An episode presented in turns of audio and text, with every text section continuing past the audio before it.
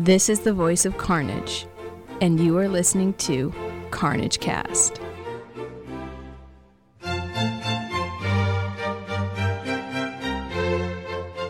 Hi everyone, welcome to Carnage Cast episode 46. My name's Tyler, and with me are. Toby. Dan. Hunter.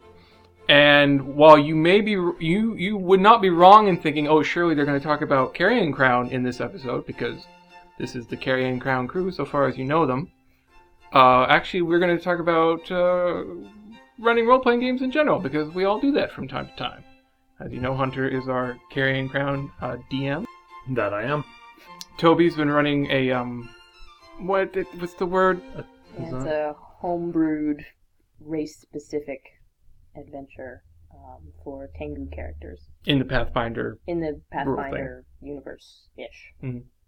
And Dan, you run as well. Yes. I'm running uh, right now an adventure path, Serpent's Skull, which is, like Carrion Crown, one of Paizo's adventure paths. Yeah, we're all very uh, Paizo Pathfinder centric at the moment. Yeah. And what did you run at Carnage last year? Last year at Carnage, I ran one game. It was called The Maltese Race, and it was a um, an, an effort by since Carnage uh, last year was Carnage Noir. This was an effort for uh, an, a, a group of investigators to try and find the real Maltese Falcon. Right. You've seen the movie, of course. At the end, the bird's a fake. Spoiler, sorry. Um, so this is to uh, this is to find the actual Maltese Falcon, which was some kind of you know powerful artifact. That it, they found it, but they didn't. It's not like they used It it. was the drive core to an alien spaceship. Yeah, sure, why not? Yeah. Um, and uh, I think three players. Uh, it was pretty interesting. Um, I think one of them died. That's a good kill ratio. These Yeah, things right. happen in Call of Cthulhu. It was a Call of Cthulhu scenario. I'm going to run two games at the upcoming Carnage as well. hmm So, how did you guys get into this? Like, everybody starts out as a player usually, but who, who, when did you make the jump to running a game, Hunter? Um, you know, thinking about it just now, I started DMing in 2002, like early 2002. So I've been DMing for like 12 years now. Um, Eleven. and 11 years. Yes, 11 and a half. Sure. Math! Got to keep the, the DM honest. yeah, right, right. Fudging those rolls. Yeah, well, you know, that's half the job right there. Yeah. um, I started DMing because I was the only one who had read the books, um, which I think is pretty much the reason every DM starts DMing is because they own the books and their friends don't. Um, which was exactly the case with me. I had a bunch of buddies of mine. We used to sit around on base and we had nothing else better to do. So I introduced them to Dungeons and Dragons. So, none of them had played before then? Mm, a couple of them had played before, one or two of them, but I think I ended up introducing like three or four of my classmates to uh, to Dungeons and Dragons. I got them. I got them on 3.0, I believe, 2002. I think it was 3.0. 3.5. I don't think it come around yet. Yep. And um, Spycraft started up sometime around there too. That was 2002, 2003, I believe. And uh, Spycraft, oh man, they loved that game. That was a lot of fun. That was that was the um, Fast and the Furious and Triple X, like those movies had just come out in that general sort of time period, and the whole like crazy high tech gadget, ass kicking sort of spy adventure theme was going strong. Mm-hmm. So we uh, we ended up playing a game of that, which sort of ran like Reservoir Dogs meets. it's like sort of Reservoir Dogs meets Grand Theft Auto because all of them had played Grand Theft Auto. So I'm like, I'm just gonna take instead of just playing spies, I'm just gonna take this modern day D20 system, and then you guys can play, you know. Morally ambiguous criminal types like Grand Theft Auto style characters, and oh, we had a blast! So much fun playing that game. So, that's sort of old school amoral people with immense resources running rampant. Yeah, yeah, doing doing work. I think they had to fight. One of them, I think, one of them was with the yakuza. So they and another one of them, another one of the guys decided it'd be really fun to be a Westie. So they were running around and fighting They fought the cops, I think, for a while, and there was like some mafiosa guys that they were clashing with, and various gangs that ran throughout the city, and they would just butt heads with all those guys and do various jobs for various, you know, dubious people. Sounds like Shadowrun, which I know. yeah, I it was a lot. It was a lot like Shadowrun, except in the that time. modern day era. It was a lot of fun. Spycraft was uh, was a fun game. Mm-hmm. It remains fun. I think they just came out with a new edition. Hmm. You're a recent um, GM, aren't you, Toby? I am. I'm a recent convert. So I started out as a player, and I played some, I think, 3.0 and some Shadowrun around the time Hunter started GMing, and then didn't play for a while. Um, and then Hunter and I started dating three and a half or four years ago.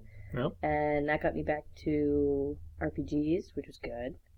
And he has all the books ever. So at some point I was sitting around Dan has more books. Okay, than so Dan do has more books, but we we we have of them now. we have in our home an impressive volume of them as well. And at some point, I was bored one afternoon and needed something to do, and so Hunter hooked me up with one of the GM resource books and was like, "Look, here is a table. You roll dice, and answers come out." And I was like, "Oh." He's well known for love of Oh, tables. Random- I love random rolling on random tables. tables. It's I- the best. I I, determined you still do have my book of tables. I do. Someone must. Oh. It's not downstairs. I'll have to take a look for it. I do love random tables. And so I also love storytelling and making things. And so in the course of probably about half an hour, it took me to get hooked and surround myself with a stack of books and a notebook and lots of dice and erasers and everything. And five or six hours passed during which not a peep was heard out of me. And then I had the building blocks for the first adventure that I ran. Yeah. And I've been hooked ever since. So Toby had the building blocks. Hunter had an entire Minecraft civilization. Same Yeah. time period. yeah. Now, I um also started as a player, Mm-hmm. of course, because everybody basically does.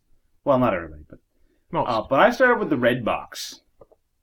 So that was ye olde red box, not ye newy red box. right, ye olde red box. This was in probably 1984, 85. I wasn't born yet. No, there were no Tobys. I'm not certain your parents had even met. They had. Oh, well, that's good. Um, and um, uh, started with the red box. You know, back when dwarf was a class, level six dwarf. Um, actually, you couldn't be a level six dwarf actually because that's that's getting into expert role playing. Basic only got you up to level three. Yeah, easy. Let's keep this basic. Yeah. So you know your alignment was lawful. Um, and alignment li- were, alignments had languages. So uh, yeah, I speak lawful. Um, so I became the DM not too long after that. Well, because the kid who had the uh, who had the stuff that we learned to play with, he was a summer resident of the area. He would stay with his grandparents, um, who lived down the street from me, uh, during the summers only. So he would then be, you know, gone all the rest of the year. But my brother and I sort of enjoyed it.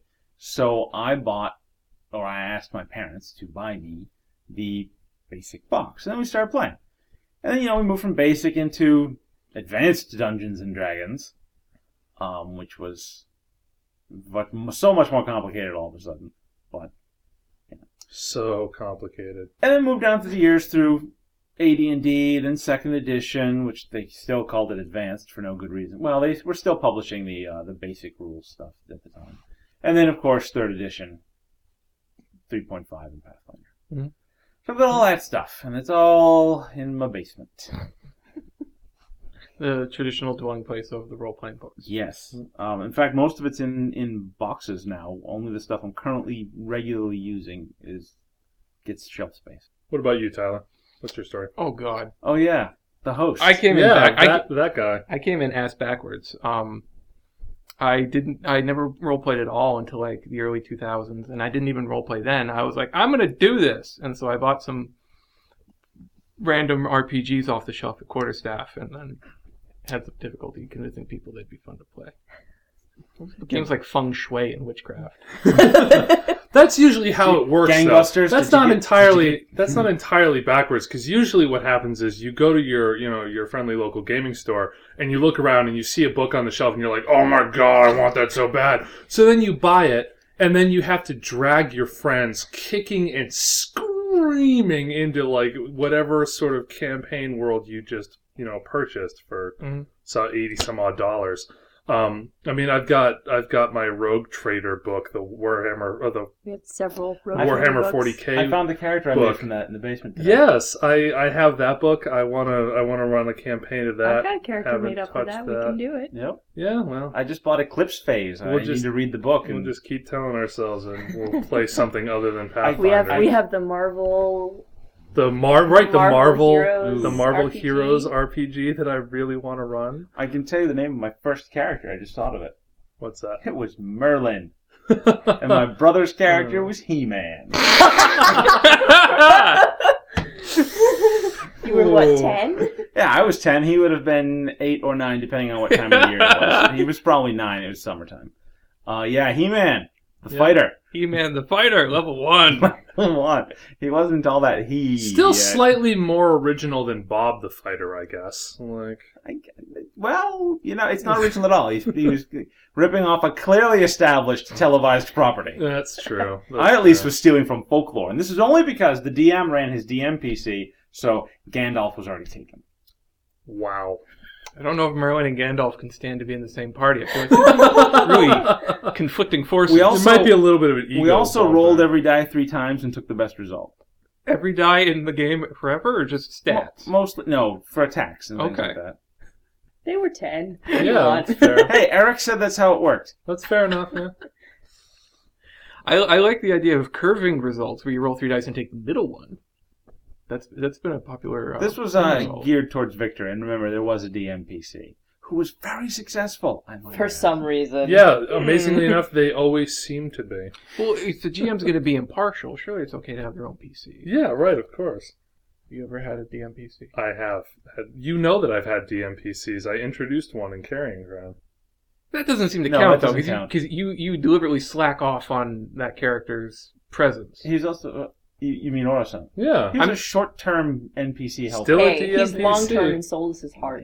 That doesn't- that- no, DMPC is when the DM has a full Yeah, functioning I'm- character in the thing, yeah, gets a I- share of the Who treasure. takes his share of the treasure and Oh, buys share the nicer treasure. weapons? Um, yes, I have. I have had DMPCs. I've totally done that as well, but after a while, it gets to be too much work.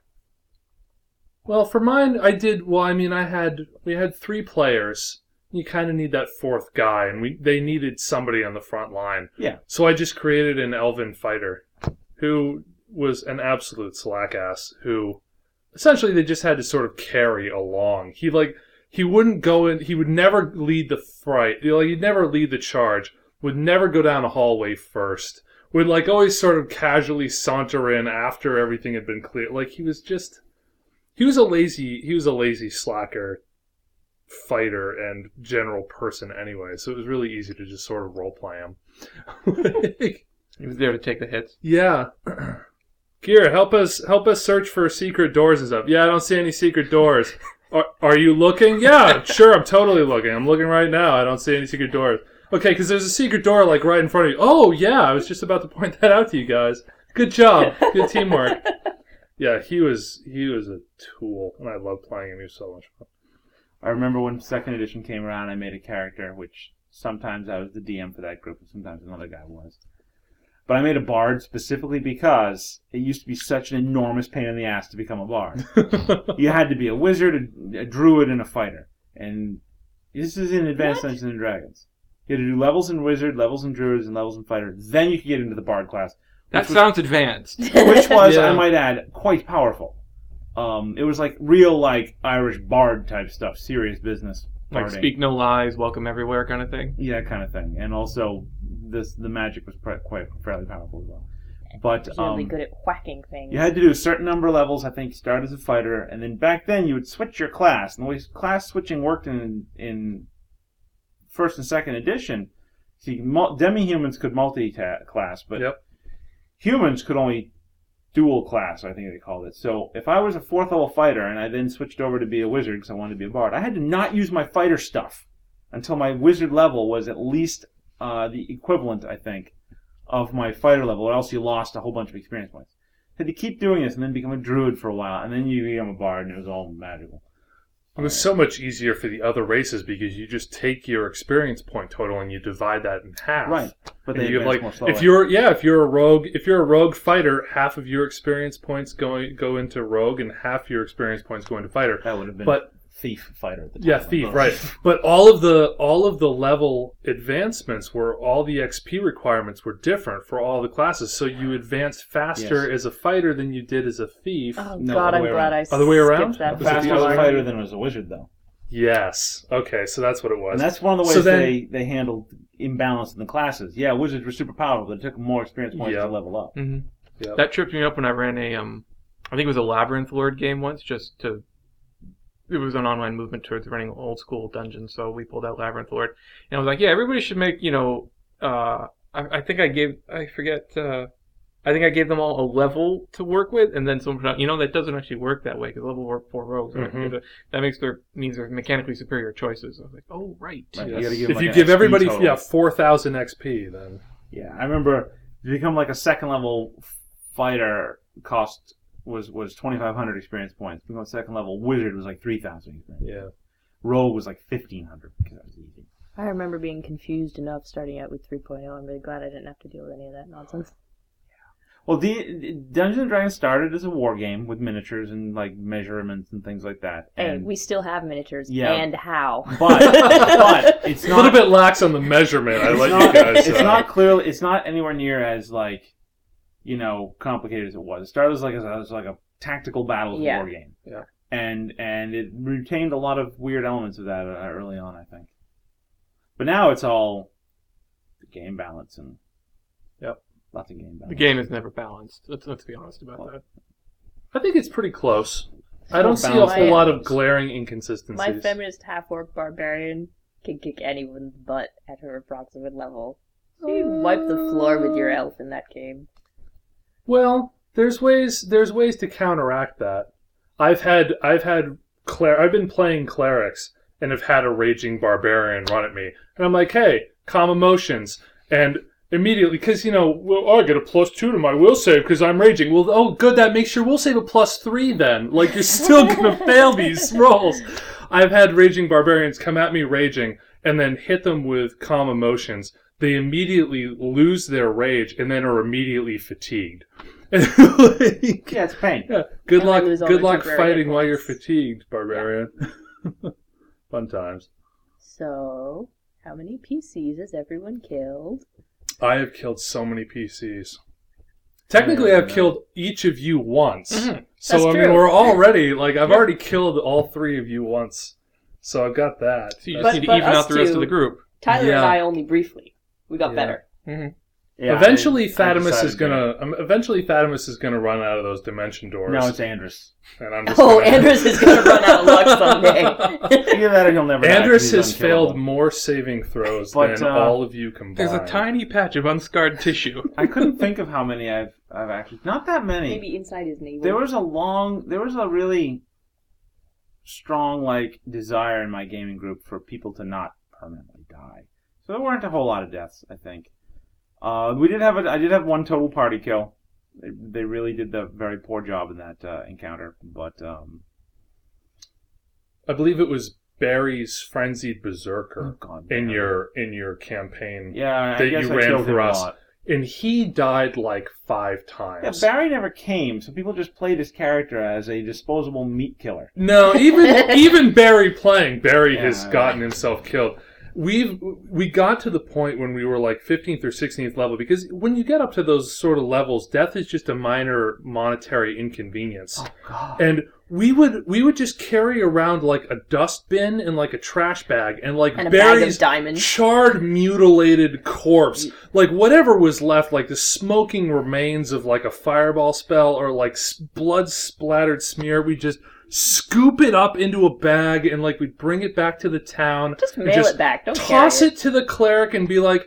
When you get him back up and running, just tell him that we're down. We're like five store. We're five blocks down at the bar, and like he would just resurrect him over and over and Do you know over what? again. Uh, you know what? I just realized what Barry's that barbarian's character's name was, which now is it has a totally different meaning. This whole thing looks totally different now.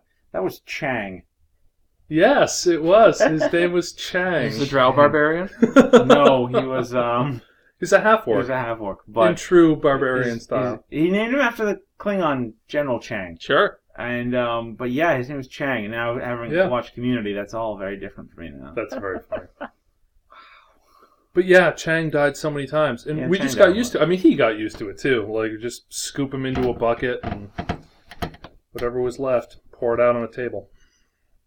I haven't killed anybody yet. Nope. Knocked Nope. people down. You guys almost all ended up dead by fungus. Mm. Um, But someone managed to succeed on a save or something just in time to save all the rest of your sorry butts. Mm-hmm. Yeah, that was bad. I didn't wake up for a little while in that fight.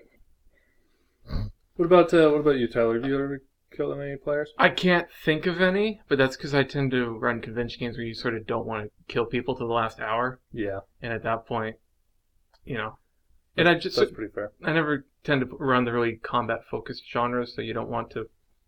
There's not always an opportunity for murder and mayhem unless they mm-hmm. decide to bring it into play, and then okay, that's fine, we'll do that. Yeah, I've only I've only played one game of yours, and there was never any indication that there would be ever be that much violence. Well, that was true of the first Tengu module as well, is that it was more story based and linguistics based and Mhm. more about figuring things out than about hitting things with something heavy. I Yeah, appreciated that. That was good. That was good. I remember the, the leaf fleshies came along, and was like, oh, we have to murder small children, and then No. Immediately, we did not. We did not have to murder small children. In fact, you got an XP bonus for playing with them and playing Yeah. along with their little game. tolerating. The word is Tol- tolerating. tolerating, uh, rather than hitting them. There would have been some pretty harsh penalties had you actually harmed one of them. hmm Probably with that Kurigigami coming out of a tree and punching us all The, unconscious. ko- the Kodama would The have Kodama, kicked Yeah. your butt yeah. had you proved yourselves a threat. What seems terrible to me right now is I have a lot of ideas for things to run, but no real ability to do it all. It's GM ADD. Yeah. Everybody Well, it's not only that. It's like it's it's also like okay, I have this idea and that idea and the other idea. Well, I mean, there's only so many days in the week, and I do other things besides this. Lies. Um, so yeah, I mean, I have ideas for when when when the fifth edition of Shadowrun drops in stores in first week of Mm. Ooh. September. I'm going to buy that. I want to run some Shadowrun stuff. Oh, I miss Shadowrun. Well, you'll have an opportunity, I want to remake my librarian with a flamethrower. and She was um, great. and and uh, I've got I just bought Eclipse Phase, and I want to read that, and that's you know pretty neat stuff, post-human um, stuff that looks like a lot of fun. hmm And I've been thinking about ideas for some you know Call of Cthulhu type stuff, maybe using Trail of Cthulhu and see how that goes. I have a million different ideas for things I want to make. Because so much, the a lot of the fun for me, it turns out, as much as I love random tables, is actually making things from scratch. So making the new monster and designing the new encounter Yeah. and all of that is really great. And I have a million ideas that I don't have time to even sit down and flesh out, let alone run. And Toby tells me about all of these fantastic things. I but can't tell you can't details. give me any of the details. so Toby's like, "Oh, I want to bounce this this creature concept off of you, but." And I'm like, but you know, I just want to get your opinion. I'm like, opinion on what? And Toby's like, I can't tell you. I'm like, of course you can't you're tell probably me. going to be in whatever I run. Yeah, and You need to find somebody else. killing that, me That doesn't the- keep you from telling me that you really want to tell me about Oh, a monster Because concept. otherwise I'll explode because I'm doing so much making of new things for the upcoming Tengu modules because I've Mhm. decided that's going to be a full length thing and it's going to be really cool What and I'm making by- all this neat stuff and I'm doing it all at home in our living room and I can't let you look at it let alone tell you because you're running a character. You need to That's find somebody else you can talk to about it. I know, but everyone else I would talk to is playing. Or has expressed interest in playing and so Yeah. should still be kept in So dark. you could talk to Jeff. I could talk to Sarah actually when she goes. Uh, Sarah, who's been playing Right. from When Boston, she- when she when goes to law school able and she can't join play with us again. anymore, I could tell her about it. Yes, that Can't really sense. bounce ideas off of her because she's not really a DM. But Right. But you know, she can at least you Like, can at she least could. She at least be appreciative you can release Yeah. the pressure. um, Yeah. while listening to my ideas for the coolest thing in the history of things. So you're maintaining laser-like focus on the Tengu world No. and populating it. no, No. um, I have been giving a lot of energy to that, but when I thought I was still going to make it to Carnage this year, um, I was looking at doing an underwater thing um, because aquatic adventures are really neat, but really hard to just slot into a campaign because trying to bring land dwelling creatures underwater is just a major hassle. And nobody took ranks in swim. And nobody I've, took ranks. I've in done it. I've done it. It is a pain. You end up having to Um, basically give the PCs. Here's some ways for you to basically be underwater dwellers now. for a little Everybody, everybody gets a helm of underwater Remember that? Everybody got that amulet that let you breathe Yeah. water and, and free action move when you guys did the embassy to the crayfish people. Yes. But that's the sort of thing that's great for a convention setting because you can just do a one-off. Yep. So you can just run an adventure for a couple hours that really explores the themes of the water. And like I said, I like making things up. So expanding some water-dwelling um, playable races and tweaking some class archetypes to be more focused as a native underwater class and that kind of thing. That's sort of three quarters done, and then I feel regular. Then I realized I wasn't going to get to Carnage this year, so eh. Mm-hmm. Um, but there are a couple other little like one-off idea and projects like that that might happen someday. I don't know, but we need to schedule the next Tengu thing because that's ready. The next session is ready. I would totally like to schedule that because the Tengu thing's tons of fun. It is. It's a lot of fun. You can also save that underwater thing for next tra- next challenge. Yeah, yeah. It just I needs sit on it. playtesting, and then you can go run it. Yeah. Playtesting with us. is Yes. we- Yeah, I'm. Um, I I mean, I just play in in Carrion Crown, but um, I feel like I'm getting pulled between wanting to. I need I need to finish up my Ghostbusters adventure for this year, Hmm. it, which uh, you guys get to play test, Woo. and um, and I keep thinking about what I what I want to run at some point in the future because I have completely forgotten how much work it is to prep a not out of the book campaign. Yep. a lot of prep work. That's why I started. That's why I did the um, decided to do Serpent Skull when I wanted to run again. I mean, I've got a job. And, and Yeah, stuff. pick up Well, but pick up one of the pre-gen books. the format that we've been using for the Tengu playing is conducive to that because we, you know, don't meet for three months, then we meet for like a full day at a go, Yep. and so Yeah. it I don't have to try to pull the new stuff every week, every week, every week, every week. and It works Yeah. out pretty well. Making new and you stuff can every remember week what is rough. happened Although, of in course, gameplay three hours ago better than Yeah. But not three months ago. That's but where I not three fall months down. Ago, three so months ago we is a do- little We bit- do need recaps. Previously on Tengu Island. Previously on Lands Bereft. so Toby, you're you're the newest you're the newest player or the newest Newest DM, DM. so to speak. Um, what what have you learned from DMing? What are your what are your primary tenets that you've sort of adopted for yourself as part of being a DM? Um, it goes best when I'm invested in the adventure and in the encounter. So the encounters that are more carefully crafted are more fun to run. Um, it's also important not to coddle the players. Mhm. Um, and that's something that's the hardest for me as I'm still figuring out encounter balance, and because I'm making a lot of things up new, I'm sometimes shifting the balance away from you know whatever the creature I'm using as a template. The new creature is a little bit different, and is it going to actually be the same difficulty for the players? Is it not? I don't know. Um, and I have a tendency to try to to want to pull punches, and I shouldn't because the PCs should learn about actions and consequences, and their decisions need to have weight, um, and the creatures need to have importance. Um, but I still worry about getting it wrong. But so far, it's been mostly all right. Um, what else? I have to keep being reminded, usually by you, to do more visual descriptions of what the players can see and what they can interact with, which is difficult. Yeah, that's a difficult that's a difficult thing to sort of get a handle on. Yeah. Is that because you're the DM and you've spent so much time working on a dungeon, you can see it all perfectly in your head. So then you're like, well, you come up over the rise and you see the dungeon, and they're like, what does it look like? And you're like, well, you guys go to the front door, and they're like, no. What, what do you mean? Like, what does it look like?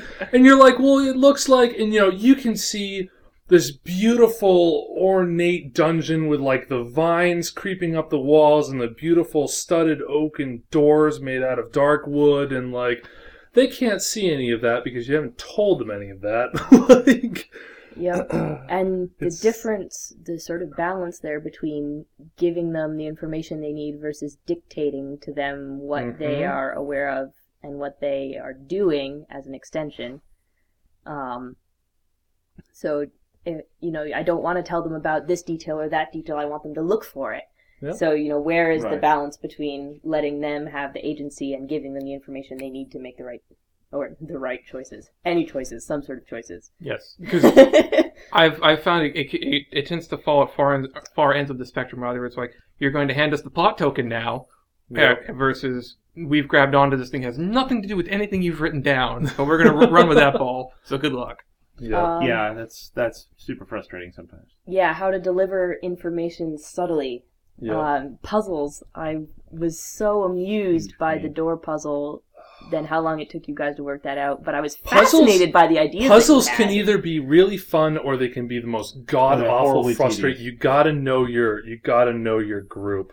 How you guys, for Hunter and You Dan, what gotta did you know think your of group the, if you're gonna the throw door puzzles in puzzle? there. How did that go for you? I think It was. I, I thought it in my brain, it, as the DM who has access to all the information, that it was fairly simple and fairly easy to interact with and well, figure we, out. we, we had the, we're supposed to put the It was the marbles one in with hole. the- yeah, the, holes, putting yeah. the marbles in the Yeah, I think I didn't quite visualize it properly Mm. um, from the description because when when it was done, I was like, "Oh, I see what you're saying now." Okay.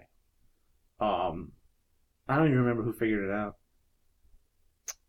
I it think was Sarah recommended because Yeah, we were there was pouring. two of them. Oh yeah, right, of course. Um, I think Sarah it was won. local Sarah. I think it was local, Local Sarah. Sarah yeah, local. Sarah I think away. local Sarah. As you guys had figured out that the holes were significant, and Yeah. you were pour- pouring and sticking various things into them, so you we got were pouring eventually. water into it because we thought it might be water based. It was it was a puzzle. The door was a slab of a meteorite stone that was heavily pitted, and on close examination, you could see that some of the holes had been either man-made or um, deepened by actual use of tools. And in a previous treasure room, you'd found a bunch of random mundane stuff, including a bunch of very heavy ball bearings. And those fitted into the holes and activated a weight panel and moved the door and opened the door. Was the deal. But it took it took you a while to realize what could go in yeah, I think it was the randomness. The randomness of the things that we found in that room was oh, Toby just rolled four Since you all know that I love random tables. yeah, I think that well, maybe metagaming, maybe metagaming shot us in the foot. I don't think I don't think all of us were metagaming that thought, but I think it was just like, well, we have a bunch of marbles and we have a block of a block, block of wax and like some tattered, faded clothes. So like the I other don't. the other fun thing about that though was I mostly picked, and I did actually pick. I didn't roll for um, all of those random mundane items to disguise the ball bearings, so that you didn't just find like some swords and a bag of ball bearings, because that would have that been a would bit. have, yeah, eh. that would have given it away But for sure. you guys then took the mundane treasure and did interesting things with it. So you used your wax to make an imprint of some of the ancient text on the Yeah. wall, and you know using chalk or charcoal to make rubbings, and just it, I- yeah, the interesting four- that recall, things every happen time- when provided with red herrings. Yeah, As I recall, every time you described some crap we found, I wrote it down. Yep. Yeah. Yeah, I assumed rather, and I and this is why I should have figured the the, the wall the, the door out earlier. Is I assumed all of it had a but most of it rather that had probably had a potential use, and I just didn't realize it on the Yeah. uh, marbles. I guess. Mhm. But That's and that's so that's an example of things that were really interesting and unexpected for me was what you guys decided to do with the stuff. So giving you more information in that event was really entertaining for me as a DM. Was it entertaining at the time as players? yeah, I think so. I think It only was about a half an hour probably futzing about. yeah, there Less, really 'cause it wasn't every- a whole lot every of time. every that we few were- minutes that went by with you getting hitting dead ends, I would let someone make a check to try to have a new idea. I mean, Yeah. I had an experience like that as well, where I designed this tower, and they needed to get into the tower, and the way to get into the tower was to knock, no, not knock on the door, was to ask to be let in. Like the whole, like, you know, speak friend and enter. Yep. And then, you know, after a while, Gandalf's like, what? Mellon, oh, okay. But, um, they, they had to ask to get into the tower, and it was three or four hours. And they would discuss asking. They said, maybe we just have to ask to get in. I was like, oh, do you want to do that? And I'm like, no, I don't think that's what it is. I'm like, okay. I mean, all they had to do is say, yeah, we try that. But they didn't want to look, I guess they didn't want to appear to be wrong. Yeah, maybe. I don't, it was, it was forever. And I, I couldn't think, this was many years ago.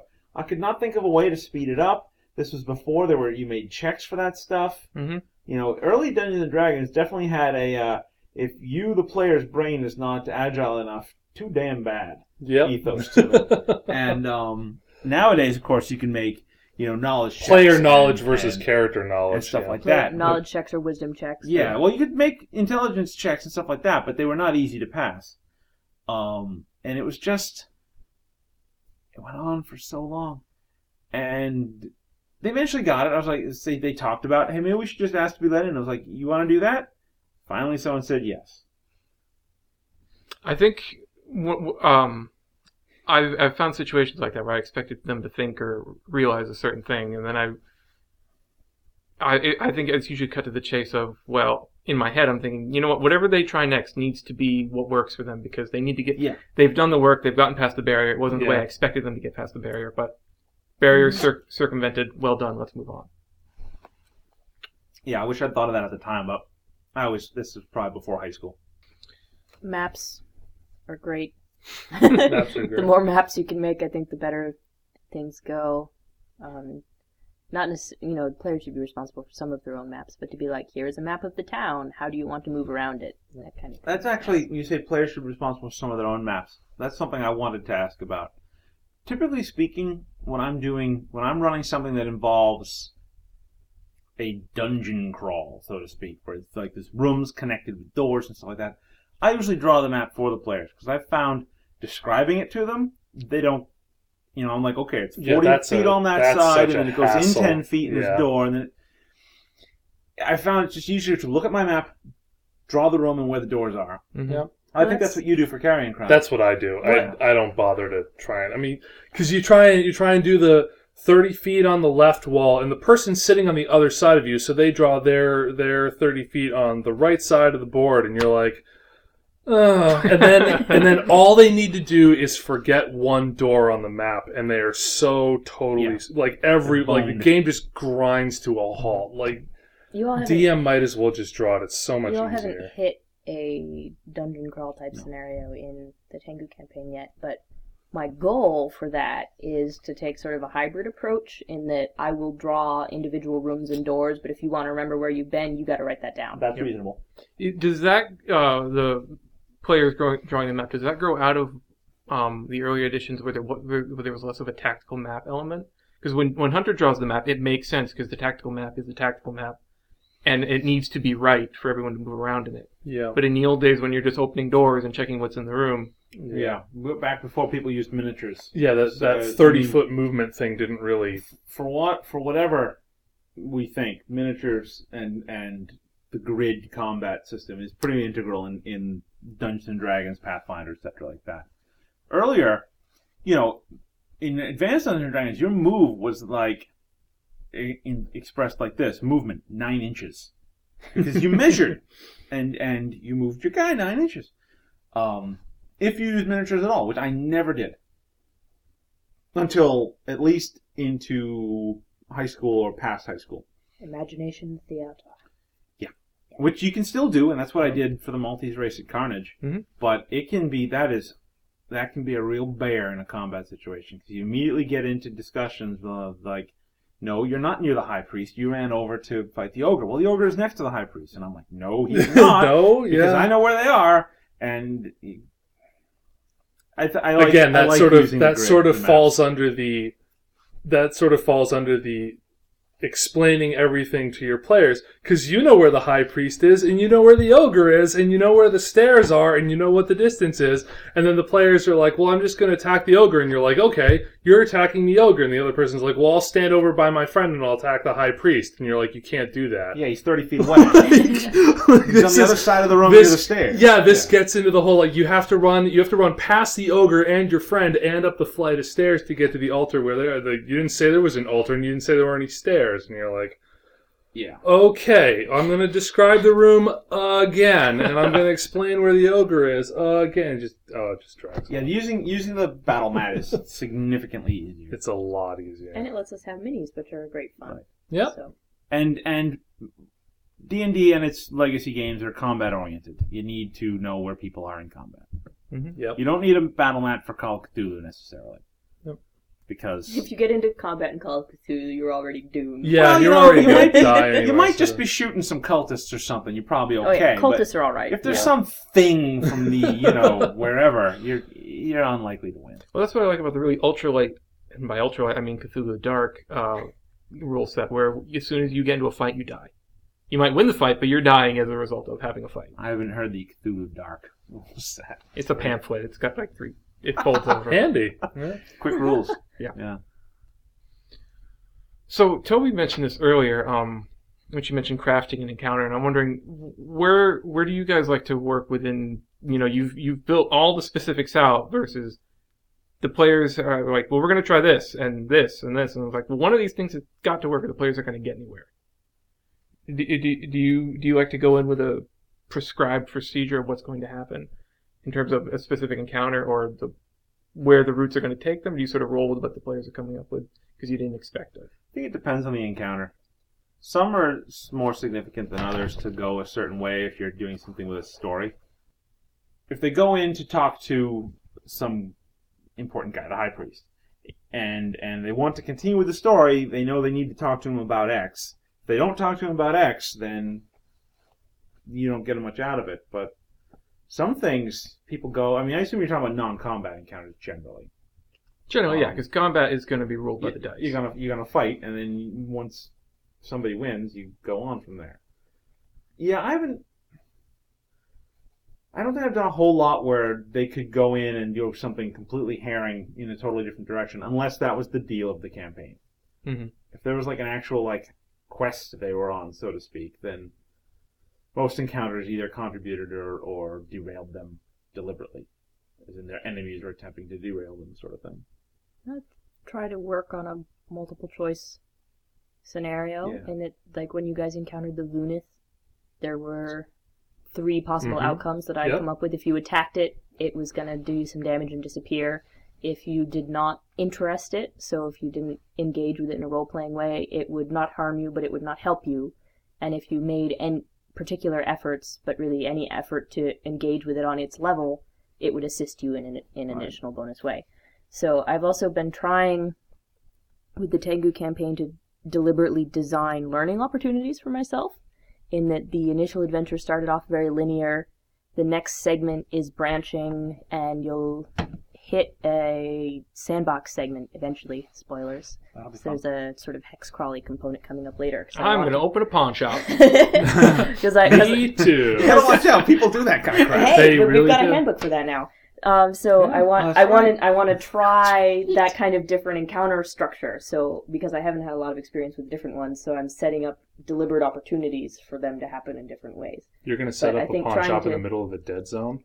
The magical dead zone. did you um did you expect speaking of the Tam- Tango campaign the amount of uh interest some of us had I think it was maybe just me in like promoting trade relations between these various groups I did. There's a structure in my notes for how to account for it and changes that happen in them. 'Cause So I I've been, I've been logging various efforts and keeping track. I was I was very somebody was thought it was a waste of time you yeah you thought it was boring My my I no, I think it's fine. My character thought it Yeah. was a waste of time and a horrible idea. you thought it was a waste of time but uh my my guy was very interested in making in like you know promoting Establishing trade and there, Yeah. there are various Cultural. tiers of diplomatic relations, Oh, and. I'm tracking your progress through them. All right, guys. Uh, closing thoughts. Your dream campaign. Go. I love the Tengu campaign. I really hope it makes it to completion because I know the great, I know the great grand boss at the end. I know who it is. I know what it is. I know the motives, and it's Yeah. really cool. And Start hope at the end and work there. backwards. yeah, Well done. you can Yep. do that. So Dan, same question same question. That's hard to say. Um, I think getting my uh, the Orain campaign that I ran when you had your troll cleric, That guy was great. doing that and having it doing it in a way that I was more satisfied with it would be great. That, that I had a neat world that I that I drew out and some interesting races, the, the Grippli and the and the dwarfs. Mhm. I thought that would be pretty great, but I, I ultimately it was starting to get to the point where I wasn't very satisfied with it, and it, it broke up for other reasons besides my dissatisfaction. Um, but that would be kind of fun to do again. I would say that right now, um, I would really enjoy taking the Marvel Heroes RPG and converting it over to the Necessary Evil uh, book guidebook that I think Savage Worlds came out with a Yes. few years back. Now, which Marvel game is this? This is the Marvel one that's based on uh, a variety of It's a dice pool. yeah different dice, but all sort of combined into one large die pool that And- you roll simultaneously. And there's a Doom pool and Yep, the Yep. Doom pool one. This isn't this isn't you know champions. No, this isn't Champion. It's, it's much the same thing. I mean, it's ju- it's a lot like Mutants and Masterminds, but I would Okay. really. It's a really good. The die pool system is really good. The, the Doom pool system is really good. I would really like to take that. I would love to run a uh, a Suicide Squad sort of bad guys being forced to be good kind of um, necessary evil campaign. yeah, that's the big hook in there where all the heroes are gone. Yeah, the the alien invasion happens, and all of the heroes, all the heroes immediately take off to the skies and fight, and they get their asses kicked by the aliens. So all of the heroes are either dead or imprisoned or have gone into hiding, and you're all playing supervillains who, you know, just laid low, like didn't come out while the aliens were subjugating the entire human race. And um, essentially, Doctor Doom, it's not Doctor Doom, obviously, but essentially a, a character much like Doctor Doom shows up and comes knocking on your door and is like, all the heroes are dead and gone, so you're going to help fight the alien menace. And you're like, no, I'm not. He's like, yeah, you are. and essentially, Doctor Doom recruits all of your, you know, evil, not, not like evil, evil, but bad guys, essentially um, into fighting as a team and fighting off the alien invasion in lieu of superheroes, because you are humanity's last best hope. And I would love to run a Marvel a Marvel campaign. You you know you don't obviously you don't have to play Marvel superheroes. There's a fantastic guideline system for creating your own character. You just create your own supervillain and fire up the necessary evil campaign. I oh I'd love to run that. That'd be a lot of fun. What about you? Well, my my thoughts these days are mostly about Ghostbusters. I still think it's possible to run a Ghostbusters campaign. Well, what about Jeff's inspectors thing? Yeah, it's sort of I inspector. just uh. I Inspectors just was put in, great. I just put the inspector stuff in its own folder in the basement this morning. We really need I because I, didn't get to play that, gentle listeners. Nope. you were uh, visiting your parents, I believe. I was. no, we gotta pull. We gotta get Jeff to pull that out someday when we're not doing Carrion Crown. And you want to do a Ghostbusters? Oh yeah, I want to do like at least a limited run Ghostbusters, maybe where it's a build up to um a Gozer like climax. I wouldn't mind can see going back to your uh, Cabal thing where we all work at Martens University. Yes, Cabal at Martin at Martin's University. I really University. enjoyed Fun playing the Comte de Saint Germain. We don't. We don't want to do a Burlington version where Cthulhu comes out of Lake Champlain and we fight him on the waterfront. It's fun. and, it- and, you know, we can all stand. out we can all stand all- on top of the. Um, all the cultists are French Canadians. yeah, right. We can. We can stand up on top of the Echo Center building and we can shoot Cthulhu with. Uh, if you're standing, it's LARPing. Oh yeah, true. That's more Jake's thing. Yeah. That's Yep. true. Or Northern Crown, because who doesn't love alternate history, crazy fantasy colonialism? That would Devil's be fun too. Franklin. It's great. Yep. All right, I think that's gonna wrap it up for this episode of Carnagecast. Thank you everybody for coming on and talking about your experiences. Thank you. Thank you. Thanks, it's been fun.